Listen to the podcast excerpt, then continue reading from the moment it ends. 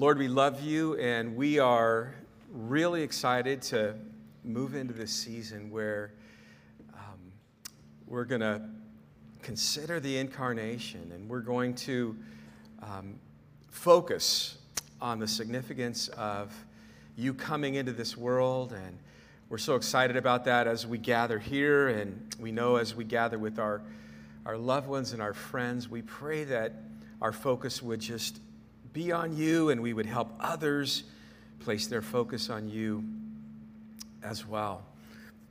This morning, we invite you to be our teacher, Holy Spirit. Um, it has been so um, encouraging and challenging to go through these amazing, inspired words from the Apostle John. And as we're going to finish up chapter 2 this morning, we pray that you would continue to um, convict us and um, direct us, equip us, give us hope, give us help. Anyone here or online that's listening that doesn't know you, we pray as we, we always do that you would bring salvation to those.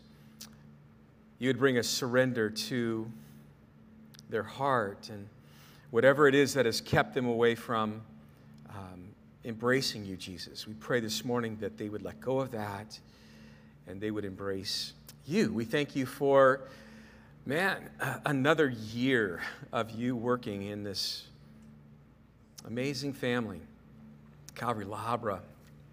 Thank you for being so gracious, gracious and merciful and loving. Thank you for being patient with us. Thank you for your continued love. We pray, Lord, that as we share with our loved ones and our friends in this season as well, we would invite them if they're, they're not plugged in somewhere, they're not following you, we would have that strength and that, that boldness. Remind us, Lord, just to invite them to come and listen, to sit at, at your feet and to hear about you. Use this season, we pray. Use this day, use this service. We pray this in Jesus' name. Amen and amen. Well, why don't you turn around and say hello to some people around next to you before you have a seat?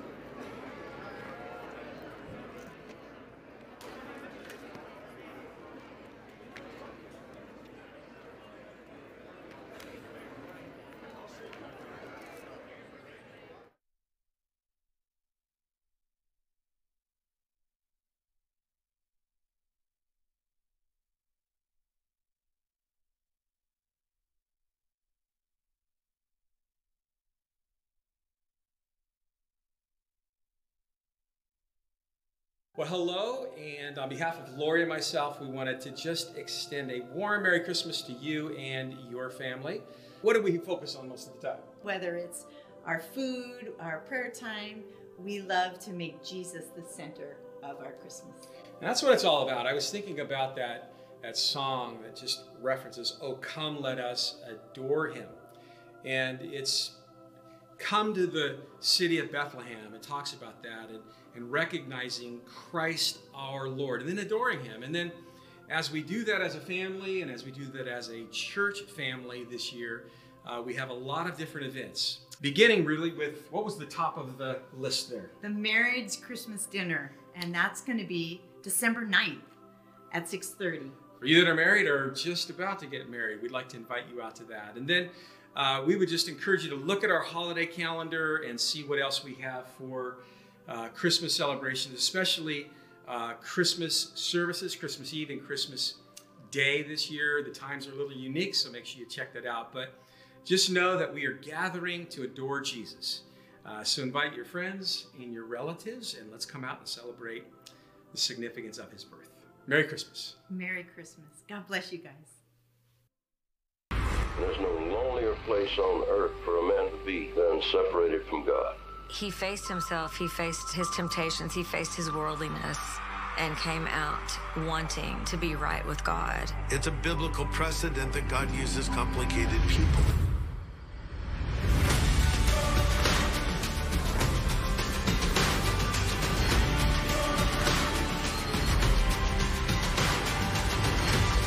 It's all fleeting. As fame is fleeting, so are all the trappings of fame. Do you have any regrets about what you've done? I forgave myself. When God forgave me, I figured I better do it too.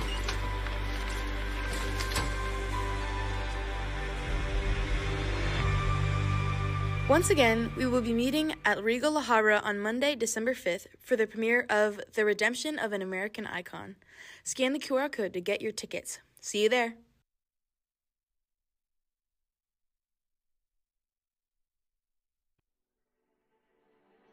Hi, Calvary La Habra. Here are our upcoming events for December.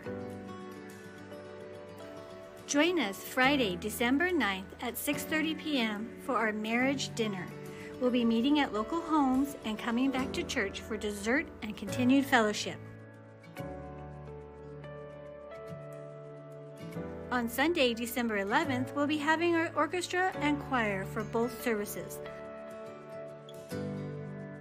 Following second service, we'll be making tamales down in the cafe. Come join us. On Wednesday, December 14th, join us in our sanctuary for our church Christmas party at 7 p.m.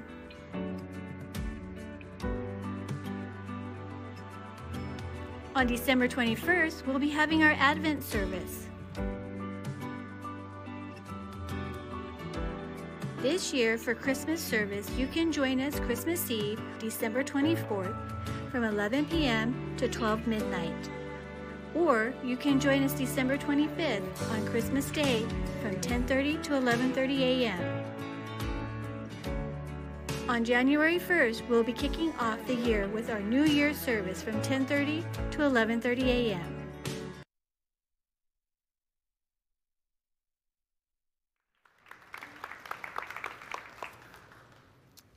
All right.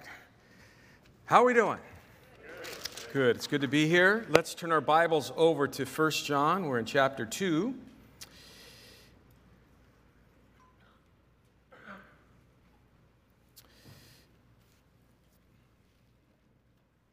How many of you remember the correction of a parent?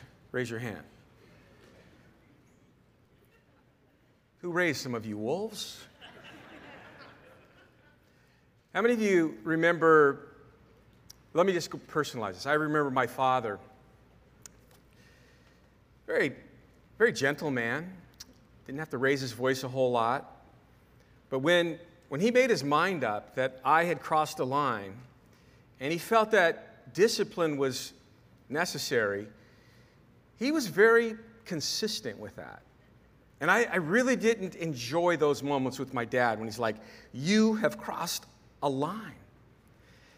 And in thinking about that, the majority of the time, he was just trying to have a positive influence on my life. He was a God fearing man.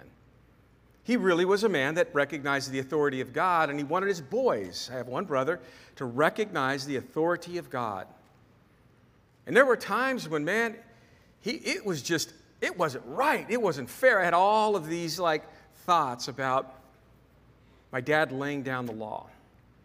The older I got, I realized it wasn't so much the heavy hand of Fred Cook, it was the heavy heart of Fred Cook that began to really touch his son's life. And I believe that is what we have been going through as we've been looking into this epistle of aged the Apostle John. A heavy heart, not a heavy hand. A heavy heart because he, he, he just wants his children. Not his biological children, but the spiritual children, the, those that are followers of Christ, those that have been redeemed, those that make up the family of God. He just wants them to line their life up with God.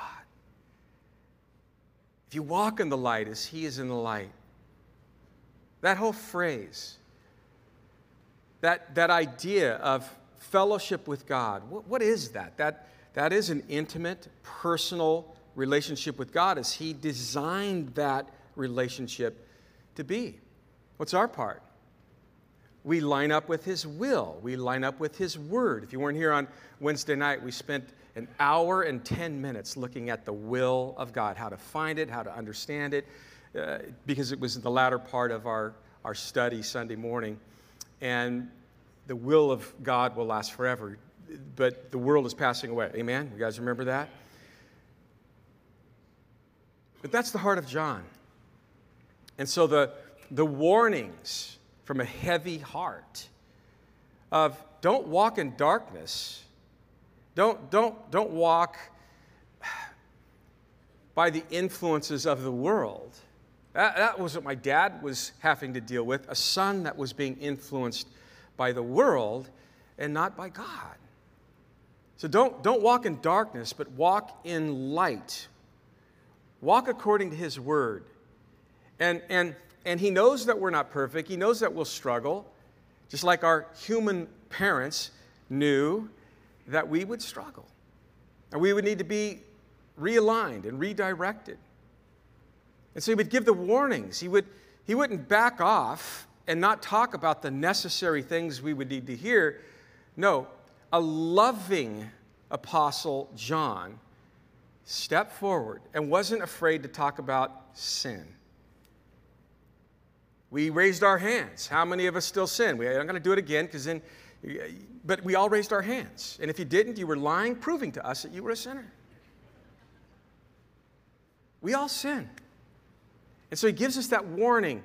And, and, and, and he gives us the warning of not loving one another. He gives us the warning of, of doubting, having doubts in our view towards God, doubt in our relationship with God. He gives us these warnings.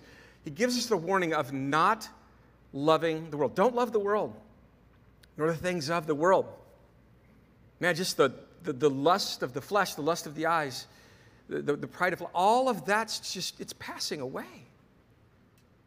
So don't, don't, don't love any of that. So he's, he, he's warned us about, in, in general terms, the conflict between light and darkness, the conflict between love and hatred, and now he's going to talk about a, a third con, a conflict, which is the conflict between truth and error. Because it's not just enough to walk in, in the light or to walk in love. We, we have to walk in truth. And we live in a world today where our culture, not, not God, not His Word, but those in our culture that are denying God and denying His word, turning their back on God and turning their back on His word, are, are saying, we as a culture, you as an individual, can define truth. There's no absolute truth. But as we go through this section, this aged John that wants us to have a right relationship with God is like, no, no, no, no. We're going to have to, we have to talk about this. There's, there's there's error, there's truth. And we must walk in truth like we walk in the light and like we walk in love. Because what we believe absolutely plays out in how we behave, how we live our life. And so he's going to talk about truth and then he's going to talk about the tragic consequences of not obeying the truth or turning from the truth or not representing truth. And he's going to emphasize the seriousness of the matter beginning here in verse uh, 19, where, uh, verse 18, I'm sorry. Little children, it is the last hour, and as you have heard, the Antichrist is coming. Even now, many Antichrists have come, by which we know that is that it is the last hour. He's going to he's going to talk about truth and he's going to warn us about the consequences of turning from truth, but he's going to emphasize the seriousness of this matter by using these two unique terms the last hour and the term Antichrist. And in using these terms, he's stressing the importance, he's, he, he's, he's wanting to stress the importance of Christians having the ability to identify falsehood and lies and false teachings that come from those who are opposed to God.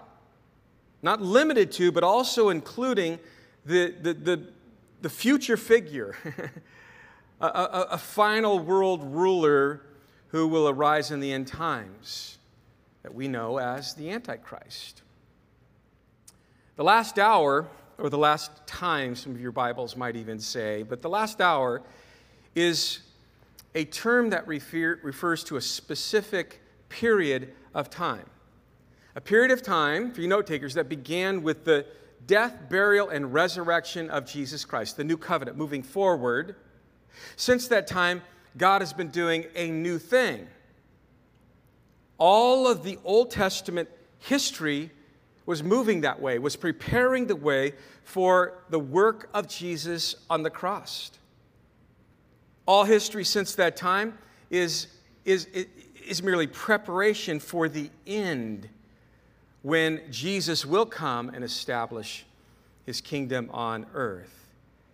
And so John stresses that believing truth is absolutely essential in light of that reality. Even all that much more as we see what the Bible says about the end and the return of Jesus. A lot of people read this and they say, okay, it was the last hour in John's day.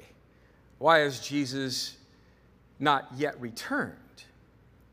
Well, understand that when God's operating on his timetable, he's not operating on Eastern Standard Time or Mountain Time or Pacific Standard Time or your time or my time. he is operating on his time. We're familiar with that verse, 2 Peter 3 8, that says that a day with the Lord is like a thousand years, and a thousand years is like a day. And, and, Peter there was alluding to Psalm 90, verse 4, where it says, For a thousand years in your sight are like yesterday when it passes by, or as a watch in the night. God is timeless. That is, He, as an eternal God, dwells above and apart from the cause and effect flow of time as we perceive it. So when the scripture talks about the last hour, they're not speaking about a duration of time, which is the way you and I calculate time, the, the tick tock off of a clock, second by second. Since the first coming of Jesus, we're literally in the days moving toward the end times when Jesus will return. That specific period of time is what John has in mind. So, by understanding this, since his death, burial, and his resurrection and his ascension, we have been in the last days, or what we see here, the last hour. The last hour began back in John's day and has been growing in intensity every since then. There were ungodly false teachers in John's day and from that point forward, over the century, century after century, there have been false teachers, false doctrine, lies that have been intensifying, growing greater and greater, greater in influence, greater in number. And so John's referring to a specific time, but his primary focus, again, is on the kind of times that we need to be aware of, especially as we're getting towards the end. Paul said the same thing and had the same thing in mind when he wrote 1 Timothy chapter 4, 1 and 2, when he says, Now the Spirit expressly says in the latter times that some will depart from the faith, giving heed to deceiving spirits and doctrines of demons, speaking lies in hypocrisy, and having their own conscience seared with a hot iron. In his second letter to Timothy, in chapter 3, 1 through 5, he talks about the last days. But know this, that in the last days, troublesome, perilous times are going to come. What's that going to look like? Men are going to be lovers of themselves, lovers of money, boasters, proud, blasphemers, disobedient to parents, unthankful, unholy, unloving, unforgiving, slanders, without self control. And the list goes on, all the way down to denying the very power of God. They got a form of godliness, but they deny his power. So, like, like, like Paul, John now wants to observe or have us observe the kind of times, specific characteristics, specific things that are going to mark the end times, specific things that will grow with greater intensity, specific things that we must be aware of and avoid. And so it's important that we know what we believe and why we believe it, as it refers to just the time that he uses. And he uses this term, the Antichrist. The Antichrist is used only by the Apostle John in the New Testament. Um, in here, verse 18, again in verse 22, um, in chapter 4, verse 3, then his second letter, uh, verse 7. And the term Antichrist describes three things. Number one, a spirit in the world that opposes and denies Christ. Number two, the false teachers who embody that spirit. And number three, a person, of course, who will head up the final world rebellion against Christ. We'll see him surface in Revelation chapter 13. We'll be getting to that next year. 1 John 4 3, John says, Every spirit that confesses that Jesus has come in the flesh is of God. And every spirit that does not confess that Jesus has come in the flesh is not of God. And this is the spirit of the Antichrist, which you have heard who was coming and is now already in the world. The spirit of Antichrist has been in the world since Satan declared war on God in Genesis chapter 3. The spirit of Antichrist is behind every false doctrine and every religious substitute for the realities Christians have and find in Jesus Christ. The prefix anti actually has a dual meaning it means against Christ or instead of Christ. Satan is fighting Christ and his eternal truths, and he is substituting his counterfeits for the realities, the truths that are only found in Jesus Christ. And so the spirit of Antichrist is already at work in the world today. It will eventually lead to the appearance of a final world ruler who will again arise in the end times. That figure is called the little horn, by the way, in Daniel 7, the prince to come in Daniel 9, he who uh, does as he pleases in Daniel 11, he is the foolish, uh, worthless shepherd in Zechariah 11, he's the beast in Revelation 11, 13, chapter 14, and chapter 19. In 2 Thessalonians chapter 2, he is called the man of sin, or the man of lawlessness, the son of destruction the one whose coming is in according to the activity of Satan. But we know him most as the Antichrist. Antichristo, against and in place of Christ. And just to whet your appetites for where we're going to be going in January sometimes. Sometimes, sometime in January, as we open up the book of Revelation. There are a lot of people that are looking at the world today and they're like, where are we on this, this, this timetable that's moving towards the end?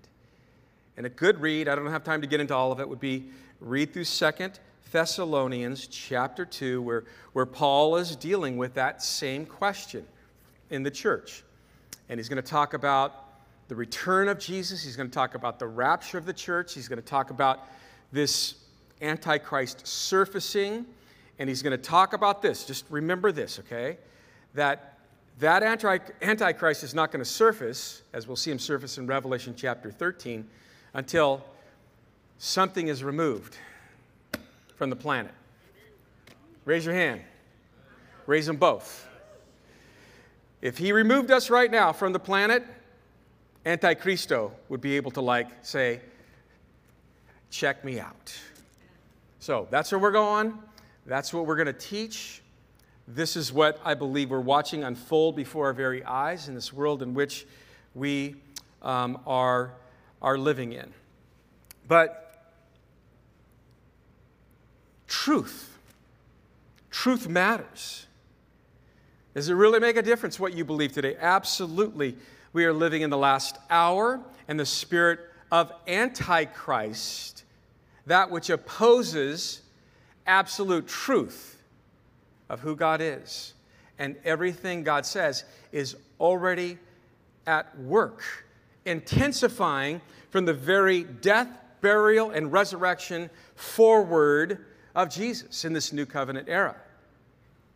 And so we're living in that last hour.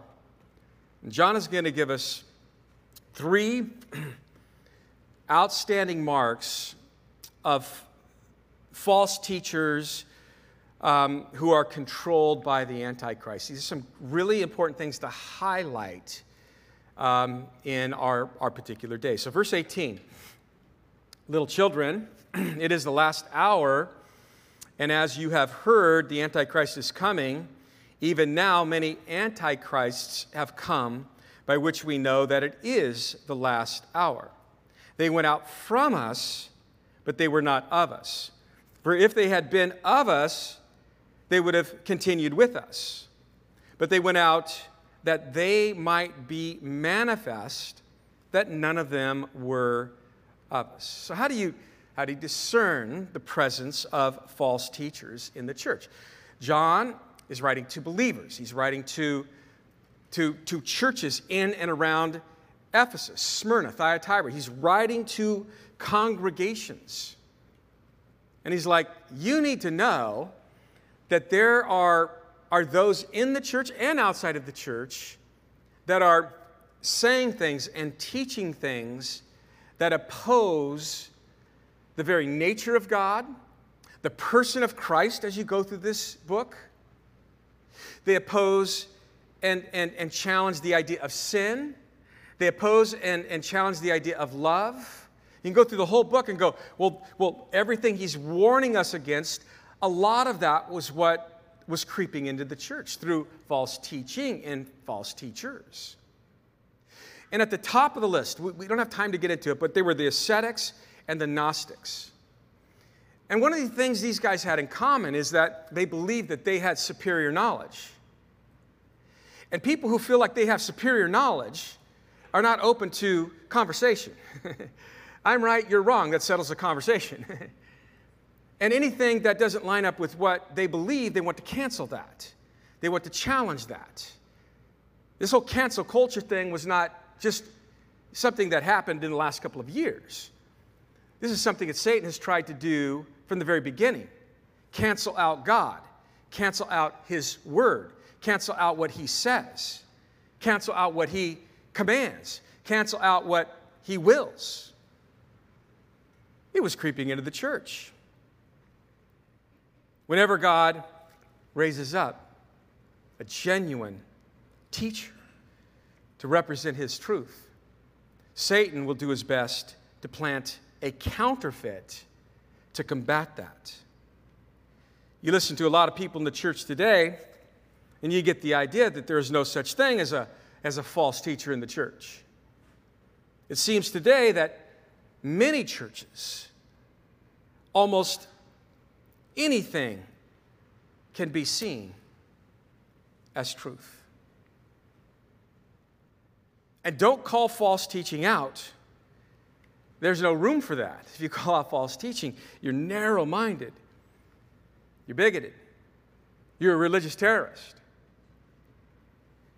If ever we live in a day when we are inundated with false doctrines, especially the false doctrines relating to the person of Jesus Christ, it is today. John says there is and will always be false teaching and false teachers in the church. And the presence of all of that false teaching intensifying is an indicating indication that we are, we are in the end times. So what, what kind of marks then? Well, here the false teachers depart from the fellowship. They went out from us, they were not of us.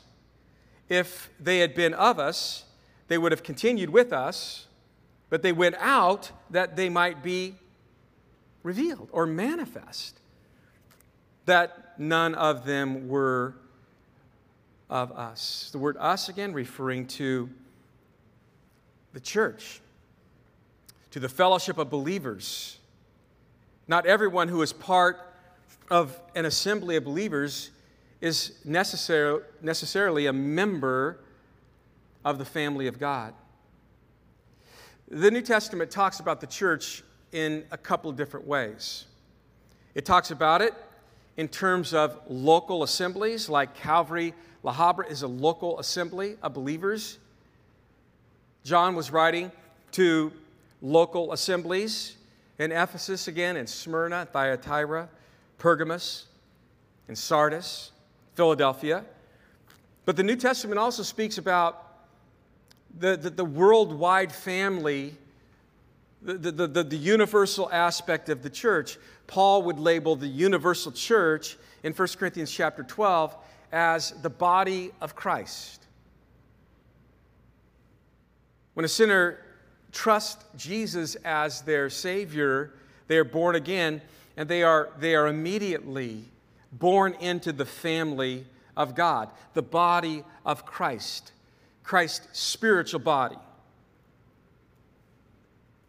They would then identify themselves if they should, as they should, start being part of a local assembly, they would identify themselves as, as part of the church. But the point here is that a person can belong to a local church and not be part of the spiritual body of Christ.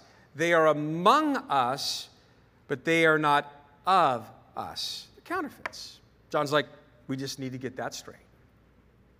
Satan's strategy in destroying to, you know, the, the, the church, one of his strategies is, is to embed counterfeits. They're going to sow, sow seeds of false teaching that are designed to lead sheep astray. The counterfeit, or a counterfeit, implies the existence of the real thing. Why do people not counterfeit $3 bills? Um, Aaron, could I have you turn some of this AC off behind me? I'm just, um, I'm losing my voice. Thank you. So if you girls are hot flashing here, I'm so sorry. I'm moving the other direction in life. there we go. Thank you. But there's a reason we don't, we don't, um, why do people not counterfeit $3 bills? There's no such thing as a $3 bill. People don't counterfeit that which is not real. Satan counterfeits what is true. They're among us, but not of us.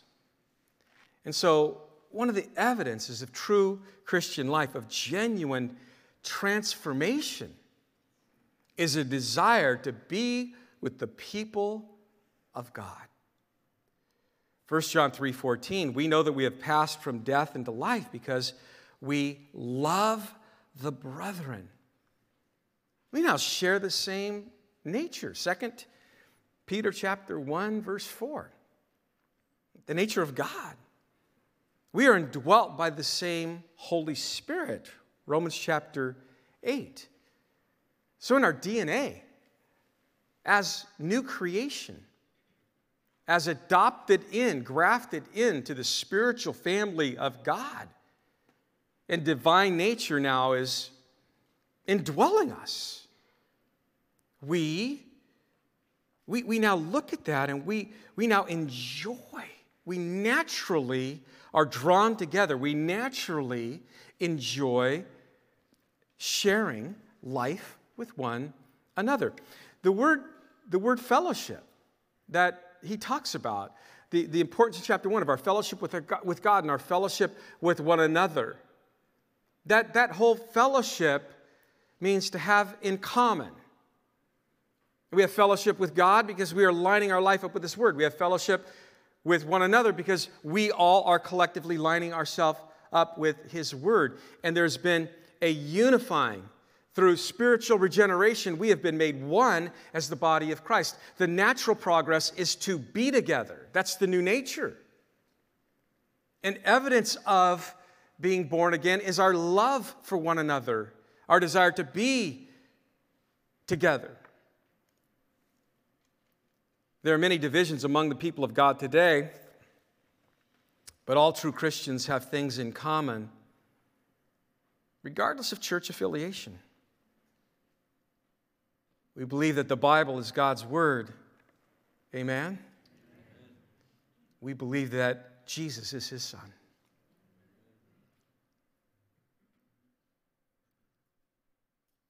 If we say that we have fellowship with Him and we walk in darkness, John would say we lie and do not practice the truth. Profession does not necessarily mean possession. Many of the false teachers today that are promoting heresy started out in local assemblies. They were, they were with us, but not of us. So they went out from us. I have a friend that used to be a Mormon, and, and every now and then he'll call me, we'll talk, and, and he has some, some pretty good understanding about the history of that, that whole movement. And, and, and, and he told me from the get go, he said, You know, Lance, he says, I've always admired religious people. I've always looked at their, their moral convictions. I've always looked at, at, at that and, and went, Man, I admire that. I want to be part of that. What could be wrong with that? When, when people are looking out for others, what could be wrong with that? And there's certain standards that, that and, and laws that govern society through a particular movement that seems to, to, to, hold the family unit together and hold the, he goes, what's wrong with that? I remember, you know, I, I that, the, the religious part of it is what he would say. I just, I thought it was right and I wanted to be part of that. And then he said something to me one time about, um, I, I realized that doing right is not the same as being right. He said, I had to get past this idea that, that somewhere along the line, even, even people with, with have, have different views of God and have want nothing to do with His Word can do good things, moral things. And I began to see some chinks in the armor, and, and he says, the, the biggest mistake anybody ever made to me is they told me to read the Bible. and, I, and I began to, to see these contradictions from a man, Joseph Smith, who when he was 14 was part of the local church, the Christian church. And revival was breaking all, all out around New York City.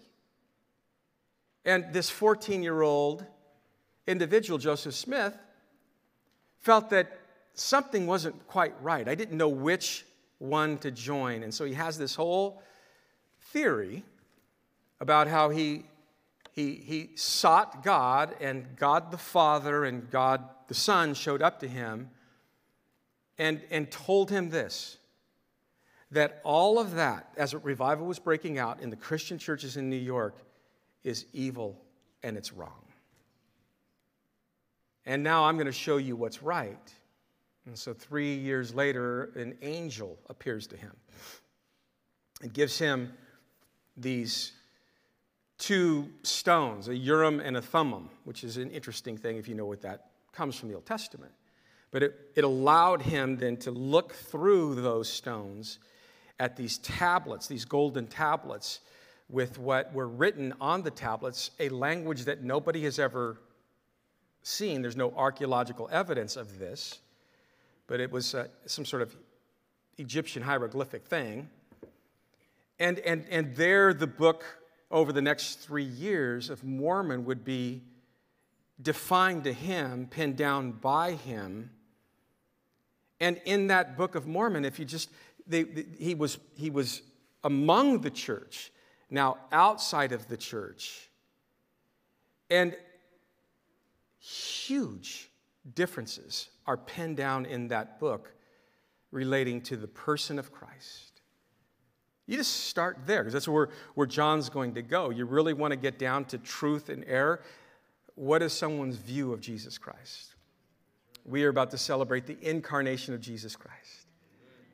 And if we had the kids up here in their play, you could picture the sheep, you could picture the, the, the, the, wise men, right? You could just go there in your mind and you'd picture Joseph and Mary, right? That they, they, they, they come out, right? What's so unique about the relationship? They're holding a baby. Who's the baby? Jesus. How was he conceived? Some of you have been in the play. I know you have. You're like, I gotta go back to my lines. So, yeah, the Holy Spirit did this miraculous conception. But then when you go through just one part, my friend used to say, he goes, I, I would look at this and he goes, I can hang on that, but what I can't hang on is a 17 year old young man in the 1800s saying that's heresy. And that God the Father has not always been, but he started out as a man just like you and I and he got his own planet. And then he evolved to deity and came down here and had sexual relationship with a woman by the name of Mary and impregnated her. And now that one that is born is the spirit brother to Lucifer. So we just go through our Bible like, no, no, no, no. The Bible says that Jesus has always been, that he is God, uh, Satan is a created being. One's a creator, one's, one's a created. We could just, you follow me? How far it can go. And here we are, 100 some odd years later, whatever it's been. And we're like, wow, look at how many people follow the teachings of one who was among us and went out from us. And, and, and, and, and I'm not here to, to, to, to shine a light on just one particular movement for the sake of calling out the movement, although it needs to be called out and it's, it's heretical. But that's one example of how the enemy works and how we need to look at that. I think we all would agree that that's a good example. I go, oh, yeah, yeah, yeah. Now, what other ways might the enemy be working in our world or even in the Christian church today. And we'll get to that in just, just a moment.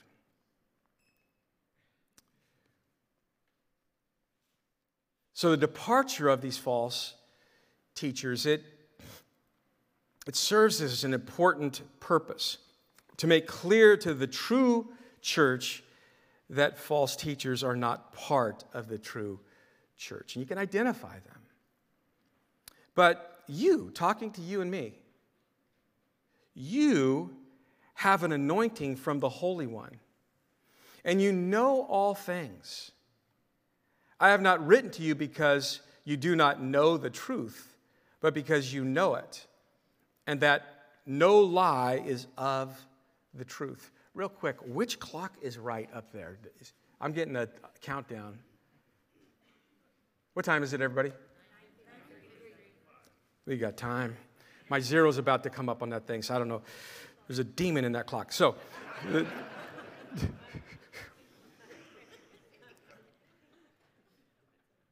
now, now, now, now the focus is on us. But you have an anointing from the Holy One, and you have, you know all things. And and and I have no written, I have not written to you because you do not know the truth, but because you know it and that no lie is of the truth. But you, John creates a strong contrast between you that are born again, you that genuinely make up the true church, you that have genuinely given your life to Jesus Christ, the Jesus he's talked about here in chapter 1, the one from the beginning, the one that we've seen with our eyes, heard with our ears, and our hands have touched. The, the, the Son of God. The, you, a contrast between you and, and, and, and them. you who have had your life altered by truth, in contrast to those who are of the spirit of Antichristos and are opposing the truth.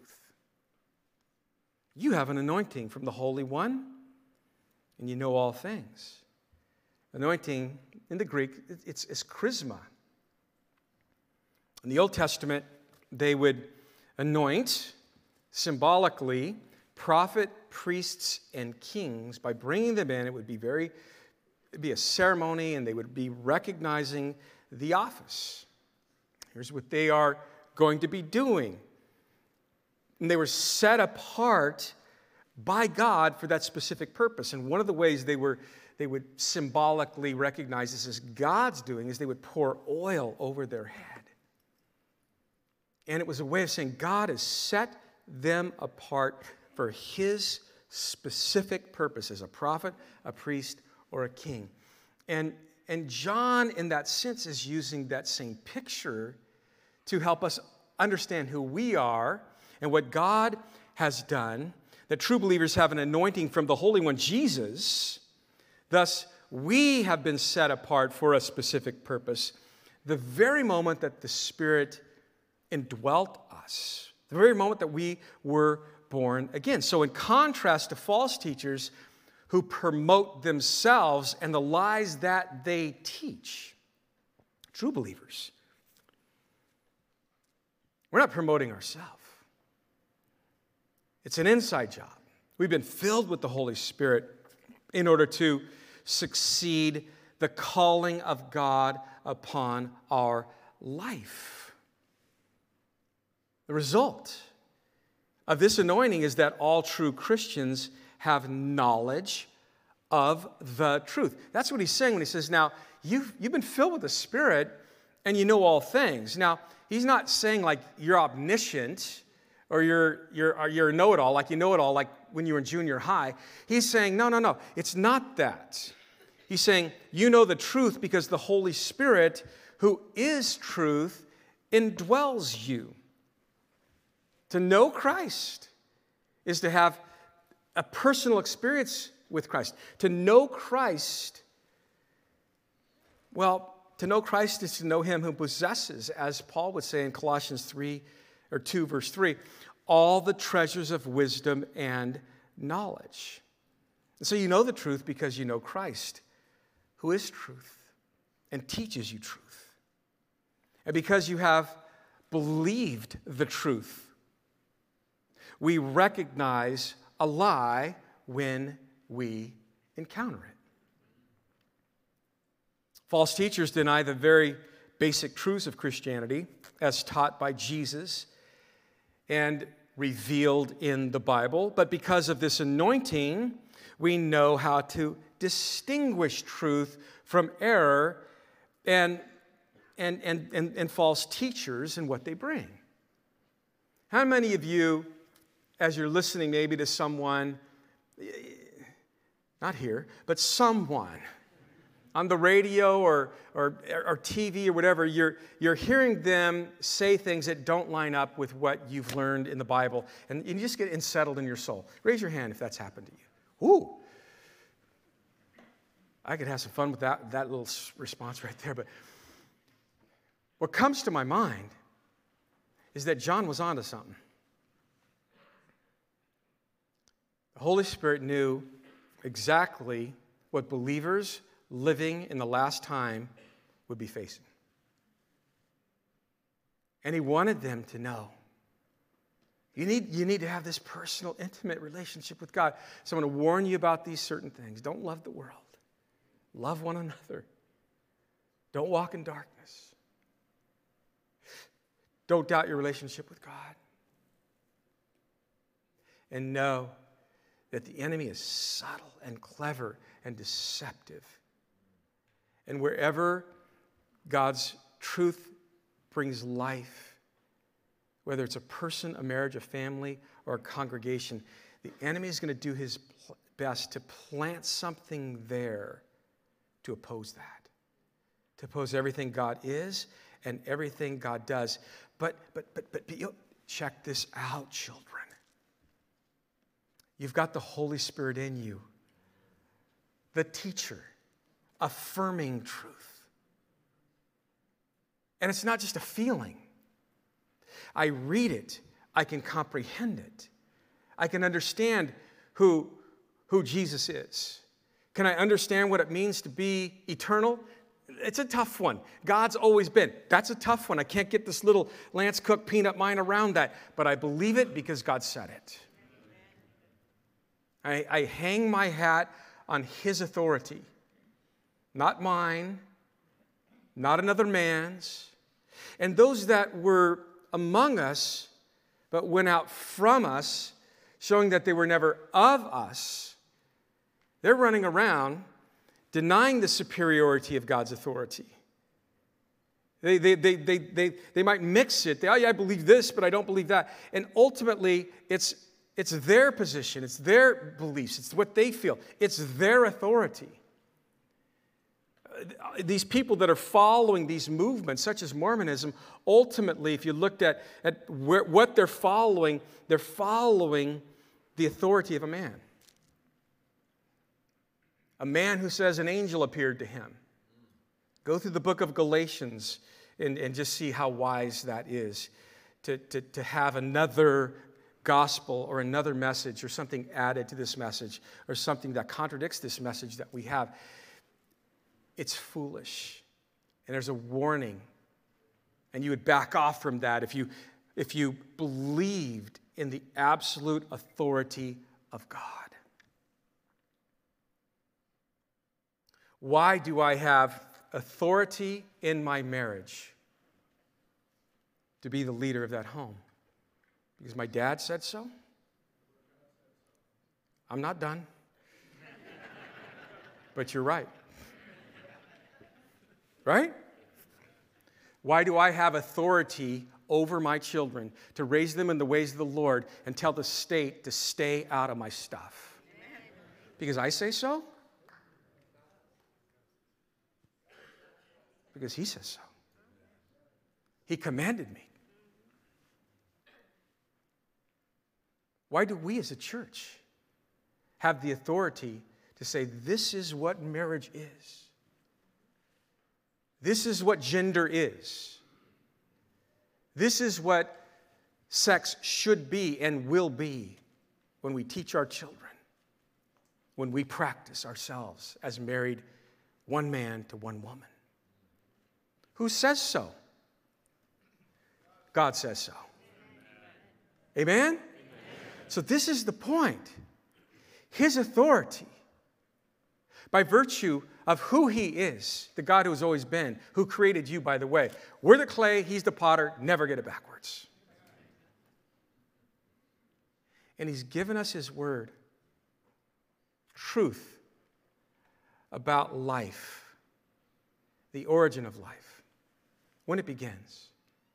He's the one who deems value on life. If God, through His Word, begins to describe life in a womb as something that is purposed and valued, that's what I will do as well. Culture is not going to redefine that to me. His authority reigns supreme. Amen? Amen? And so if God's Word says that He made me male and He made Lori female, I'm all over that. She could come to me, I'm not going to use her as an example, but another woman could come around me and say, Here's the pronouns I want you to use. I'm going to say, Who says? Well, Facebook's given me 750 to choose from. So I chose to identify as this. Well, that's your authority or Facebook's authority. Who is that to God and God's authority? Are you excited about the authority of God right now? Doesn't He do life well? Yes. He holds the universe in the span of His hand. By all things that He created, they consist. I'm going to let Him be God. Amen. He's doing a great job with the sun, the moon, the stars, this earth. He's doing a great job with every single thing He's created on this planet.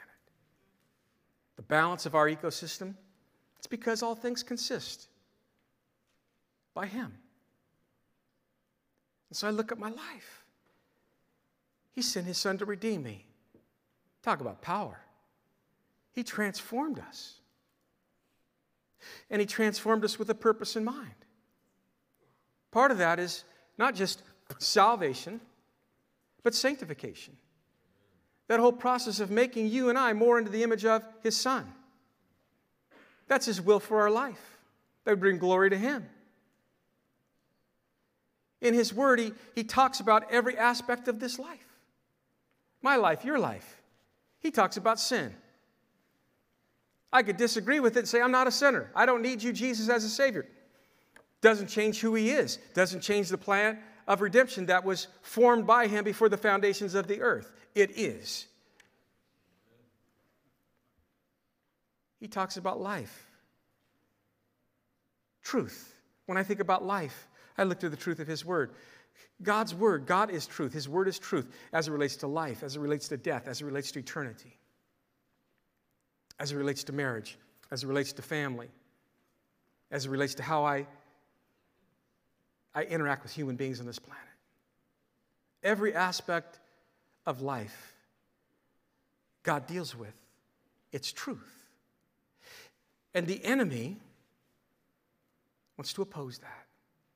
In John's day, and every day since then.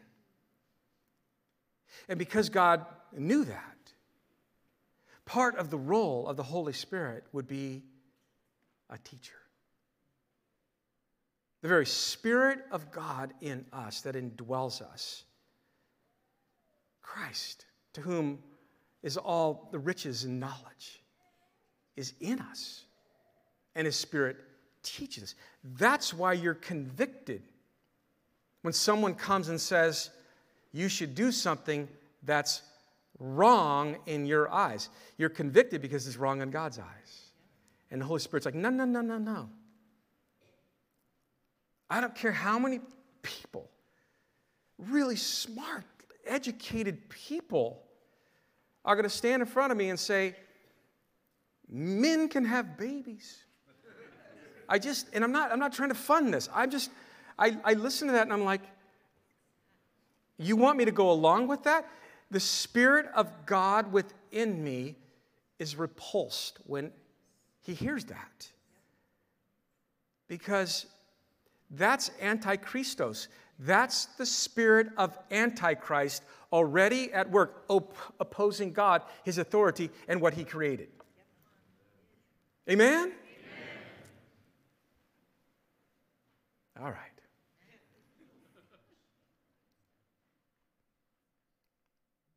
I've not written to you because you do not know the truth, but because you know it. In the Greek, it's an ongoing possession of truth. What's, why does John put it that way? Because he saw the evidence of God's truth playing out in their life.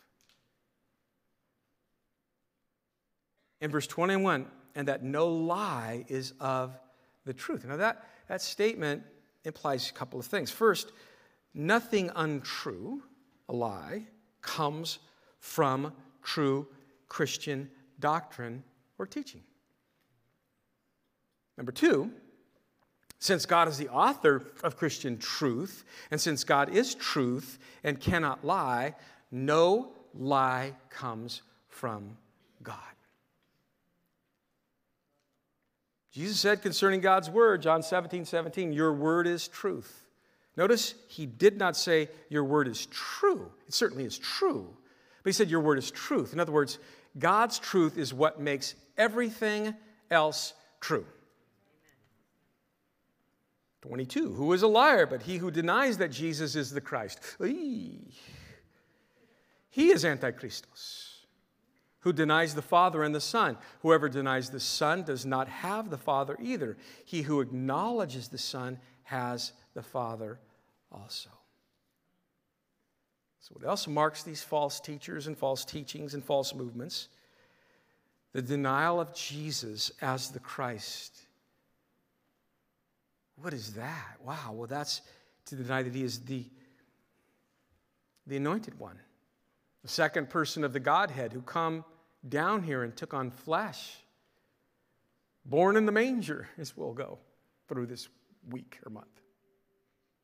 But grew up to die on a cross and died on the cross, to be buried and was buried, to be raised from the dead and was raised from the dead. To deny that, they'll deny that. If they confess that Jesus Christ is God come in the flesh, then they belong to the true faith. If they deny that, they're antichrist of the Spirit against and opposed Christ, opposes Christ. And John says that the denial that Jesus is the Messiah is also a denial of God the Father. He is Antichrist who denies the Father and the Son. 23, whoever denies the Son does not have the Father either. He who acknowledges the Son has the Father also. I've talked to so many Christians that are like, Lance, you know, I, am all cool with what you teach and I'm all cool with what you say, but, you know, we're just a little bit different as far as what we believe in Jesus. Same God. I'm like, uh uh-uh. uh No, no, no, no, no. Your view of Jesus is completely unbiblical, it's not true. So we don't have the same Father, it's not the same God. Jesus said in John 10 30, I and my Father are one. You cannot separate the Father and the Son since both are one. You cannot choose God and reject Jesus Christ. They are one. You cannot say that, that we believe, as the Bible teaches in the triune God, God the Father, God the Son, and God the Holy Spirit are one. Let us make man in their own image. I got time to get in the Trinity. But you, you can't say that. God the Father, God the Son, and God the Holy Spirit are eternal, which the Bible teaches. And then come along and say, well, the Son is different. He was a created being. You follow me? That's inconsistent. That's a lie. And oftentimes, more times than not, false teaching, John says, is going to stem from a wrong view of Jesus. Interesting. He who acknowledges the Son has the Father also. To have the Father means to have a spiritual relationship with the Father. Again, this is more than just disagreeing over doctrinal statements. Relationship with the one true living God is involved. You cannot believe wrongly about Jesus and God and yet be in a right relationship with them. The only way to have a right relationship with God is through Jesus Christ. Therefore, let that abide in you which you heard from the beginning. If what you heard from the beginning abides in you, you also will abide in the Son and in the Father. And this is the promise that he has promised us. What is it? Eternal life. It is really important that you stay with the truth of God's word, the word, the message that Christians have heard from the beginning. It's all you need to keep true to your faith. Listen, the Christian life continues just as it began through faith in the truth of God's Son and the truth of God's Word. Someone else comes along and says, Got something new, and it contradicts who Jesus is, what Jesus said, what we have had from the beginning and heard from him in the beginning. It is not to be trusted. Therefore, let that abide in you, which you heard from the beginning. This means two things to accept it and let it control you, to control your thinking and your actions. And this is the promise that it's promised to us if you allow that to happen eternal life. These things I have written to you concerning those who try to deceive you in verse 26. Another point, they're just deceptive. Our world today is filled with deceiving doctrines that are aimed at the church.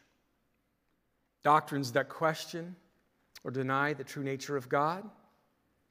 Doctrines that deny God's authority as supreme, as we've talked about.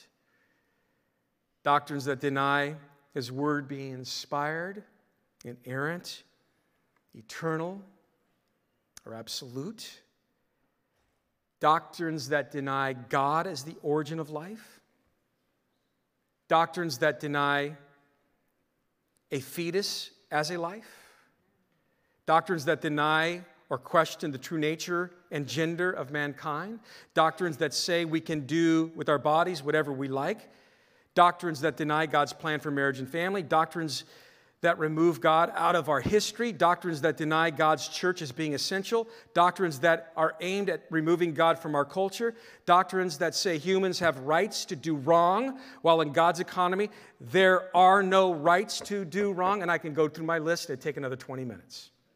Did you notice how it's intensifying? Maybe I'll print that up and put it on Facebook with the rest of it. Well, they'll remove it from Facebook if I put that on Facebook. But it's in his book. Just read his book. They're trying to deceive Christians into conforming to our culture rather than engage with our culture and challenge our culture to repent as Christians should be doing. The deceivers, the antichristos, used to say Jesus is not the answer, but it's intensified. It's intensified to where they're now, now they're saying Jesus is the problem. And his followers are the problem. But, 27, the anointing which you have received from him abides in you, and you have do not need that anyone should teach you. He's uh, repeating this again. But as the same anointing teaches you concerning all things, and is true, and is not a lie, and just as it is, has taught you, you will abide in him. John just kind of ties it up, going, listen, listen, listen. The Holy Spirit's in you, man. You don't need someone to teach you the basic truths and teach you all this nonsense because the Holy Spirit helps you recognize truth. How does the Holy Spirit do this? Through, through Scripture. Remember, Paul would say in 2 Timothy 3 16, all Scripture is given by inspiration of God and is profitable for doctrine, what's right, for reproof, what's wrong, for correction, how to get right, instruction in righteousness, how to stay right, that the man of God, the woman of God may be complete thoroughly equipped for every good work. So, the presence of the Holy Spirit in our life, coupled with the knowledge of God's word, is sufficient to guide us to truth so that we will not be pulled away from truth. And now, little children, abide in Him. And when He appears, we may have confidence and not be ashamed before Him at his coming. Listen, have you ever been home and your house is not ready for guests? Just leave it there. Just picture your house in its worst, not ready for guest setting. You have an animal, put them in the midst of all of that. And someone that you know and someone that you respects comes to your, your door unexpected. Follow me through, just humor me. And they knock on the door. You look at your wife, your wife looks at you. Oh no, it's you fill in the blank. It's your boss, it's whoever. And the last thing you want them to see is your house a mess. The last thing some of you ladies want anyone to see is you before you're you.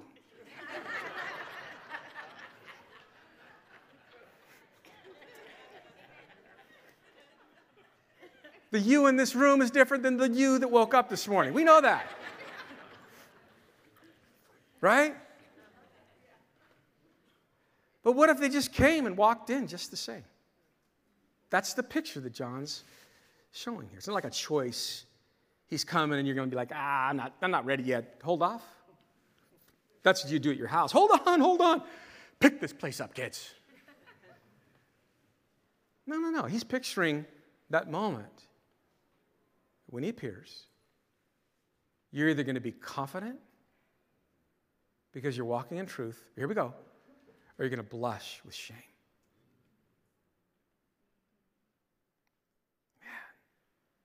Thought I had so much more time.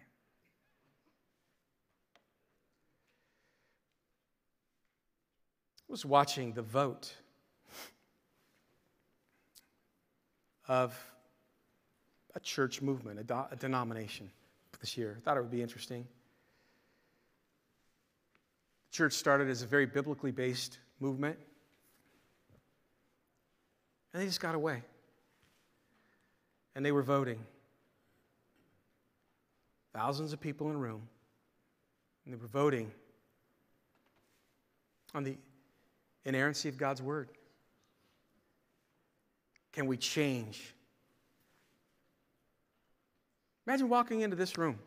Prayerfully, you're Bible believing, carried your Bibles in your heart and in your hand, and you're like in agreeing with God's word. But just, hey, today, before we close the service out, we're just going to vote. And I bring into question just something that is so glaringly not in line with God's word. Let's take a vote. You'd be like, Lance, I can't believe you're going down that road. What if I told you in the church in America, just let's just hang out in America for a minute, that for the last 10 years, Christian leaders have been teaching the wrong thing and congregants have been voting in lies. God won't judge us on this or that, but He will. When He comes, I do not want to be part of that church. I do not want to go, look, yeah, I understand what your word said on marriage, but culture began to press in, and, and you know, we just didn't want to get, you know, it was getting intense, God. It was just, I know what your view on marriage is, but the culture began to say this. I know what your view on gender is, but the culture said this. I know what your, your position on life is, but the culture began to say this. And all of a sudden, the church is looking like the culture rather than the culture being influenced by the church. These are the days we're living in. This is the beginning of my rally cry, if you can't tell, for this church. This is where we're going in January. Some of you have really been stirred up in your hearts. I know you have, not just today, but in this season. You're stirred up in your hearts. You want to do something. Amen? Amen? If that's you, I want you to stand. I'm going to pray for you. You really feel like uniquely stirred up, like God's calling you to the front line. He's calling you, He's stirred you up, and He's like, I want to do something. You're, you're not, you're not going to root others on right now. I'm going to do something in your life. Father, you see the people standing.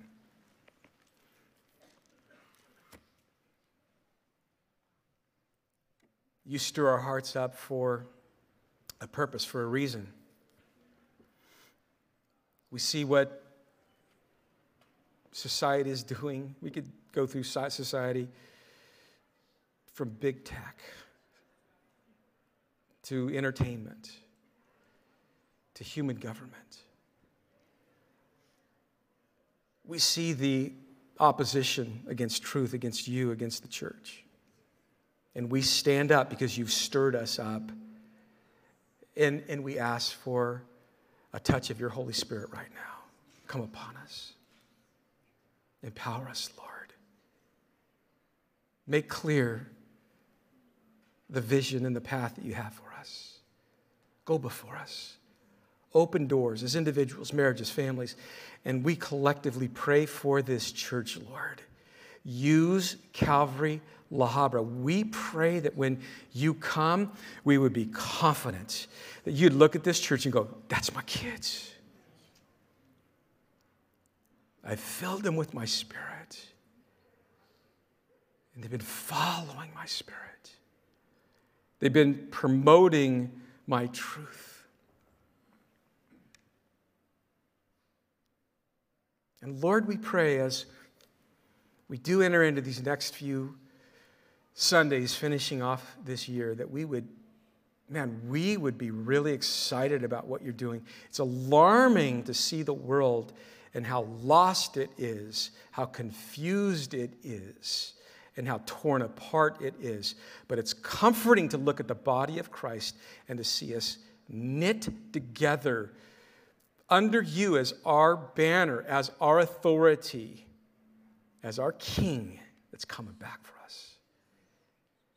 And to be knit together in your purpose. We love you. We pray these things in the matchless, powerful name of Jesus.